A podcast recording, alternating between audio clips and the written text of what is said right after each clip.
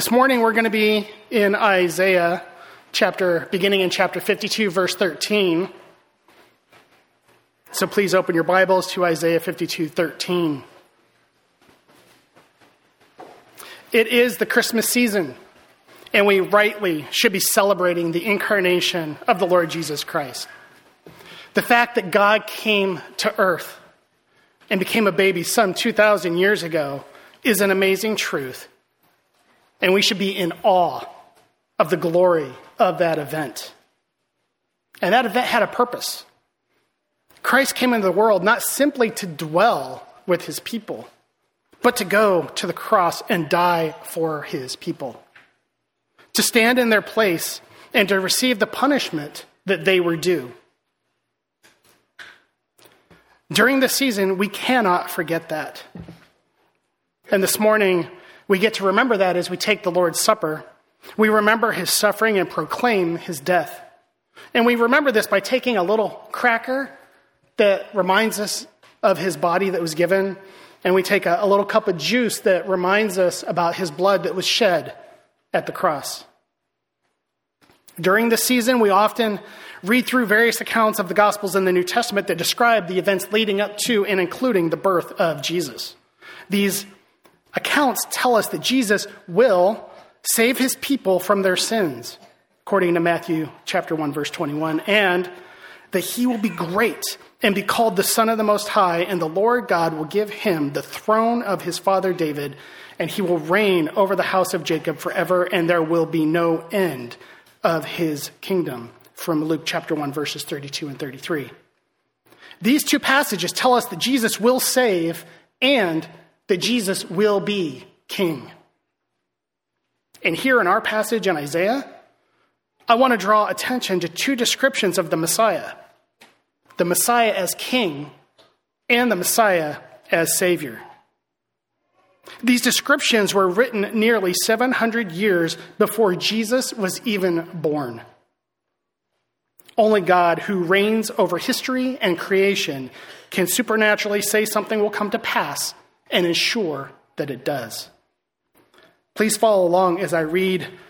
We're going to be in two different parts of this. I'm not going to reread the whole thing again. We'll be in Isaiah 52, verses 13 through 15, and then we'll jump down to Isaiah 53, verse 11.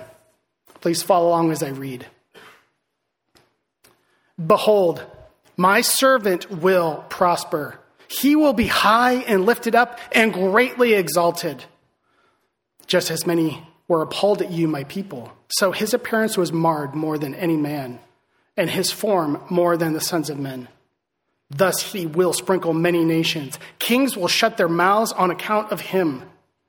For who, for what had not been told them, they will see, and what they had not heard, they will understand. And then jumping down to verse 11. As a result of the anguish of his soul, he will see it and be satisfied. By his knowledge and the, the righteous one, my servant will justify the many as he will bear their iniquities.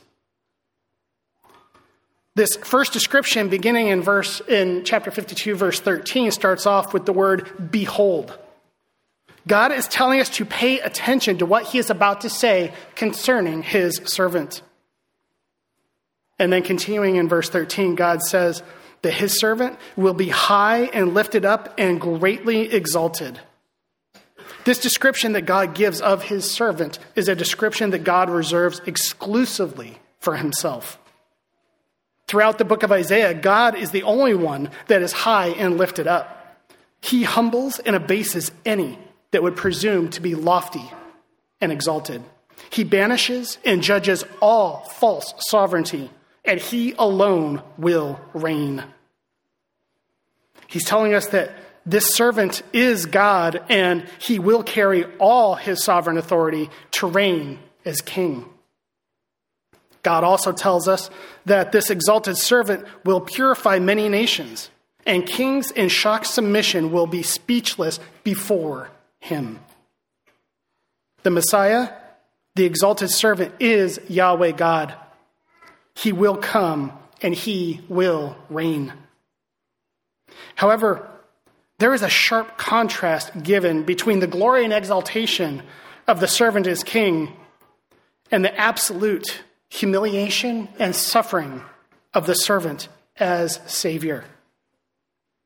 Chapter 53 provides the next description of the Messiah by detailing the suffering of God's servant.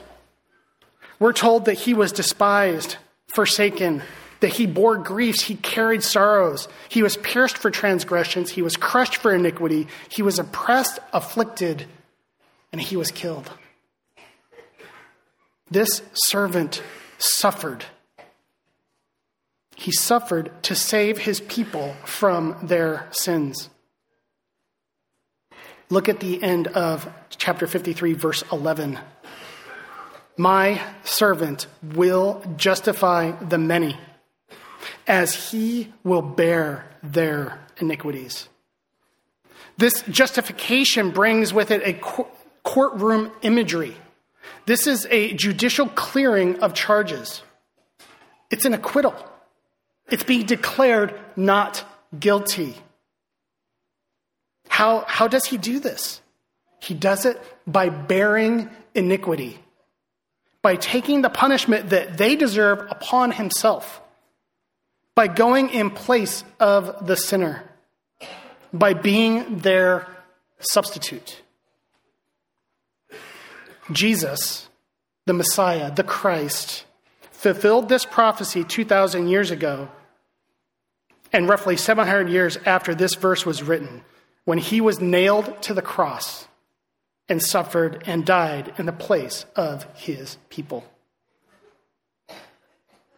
We know that no one is perfect. Everyone in this room and everyone on this planet is a sinner and has rebelled against a holy God. And for that rebellion, everyone has earned the wrath of God. And one day, coming soon, Every individual in this room will stand before the judge. The question is will you, in your own defense, stand by yourself? Or will you have Jesus intercede on your behalf? Those with Jesus are declared not guilty. Those without Jesus are declared guilty. This time of communion is for those that trust and believe in Jesus Christ, those that joyfully submit their whole lives to Him, those that have turned from pursuing their own sin and turned to follow Him. It's a time for believers to remember their Savior. And if you would, by your own admission, say that you're not a follower of Christ, then when the tray comes, that, that you would just simply pass it by we are glad that you're here, and I'm glad that you get to hear these truths. But please consider that you will stand before the judge one day. And eternity hangs in the balance. Please come talk to me, talk to any one of the other pastors, come talk to the person who brought you. We would love to discuss what it means to be a follower of Christ. Believer, Jesus Christ is the King and he is the Savior. He came 2,000 years ago to suffer on the cross on your behalf. And because he bore your sins, you are declared not guilty. And he rose again, and he's coming back to reign here on earth in his kingdom. Remember your King and Savior and what he accomplished on the cross on your behalf. When your hearts are prepared, go ahead and take communion on your own. On your own. Men, please serve us.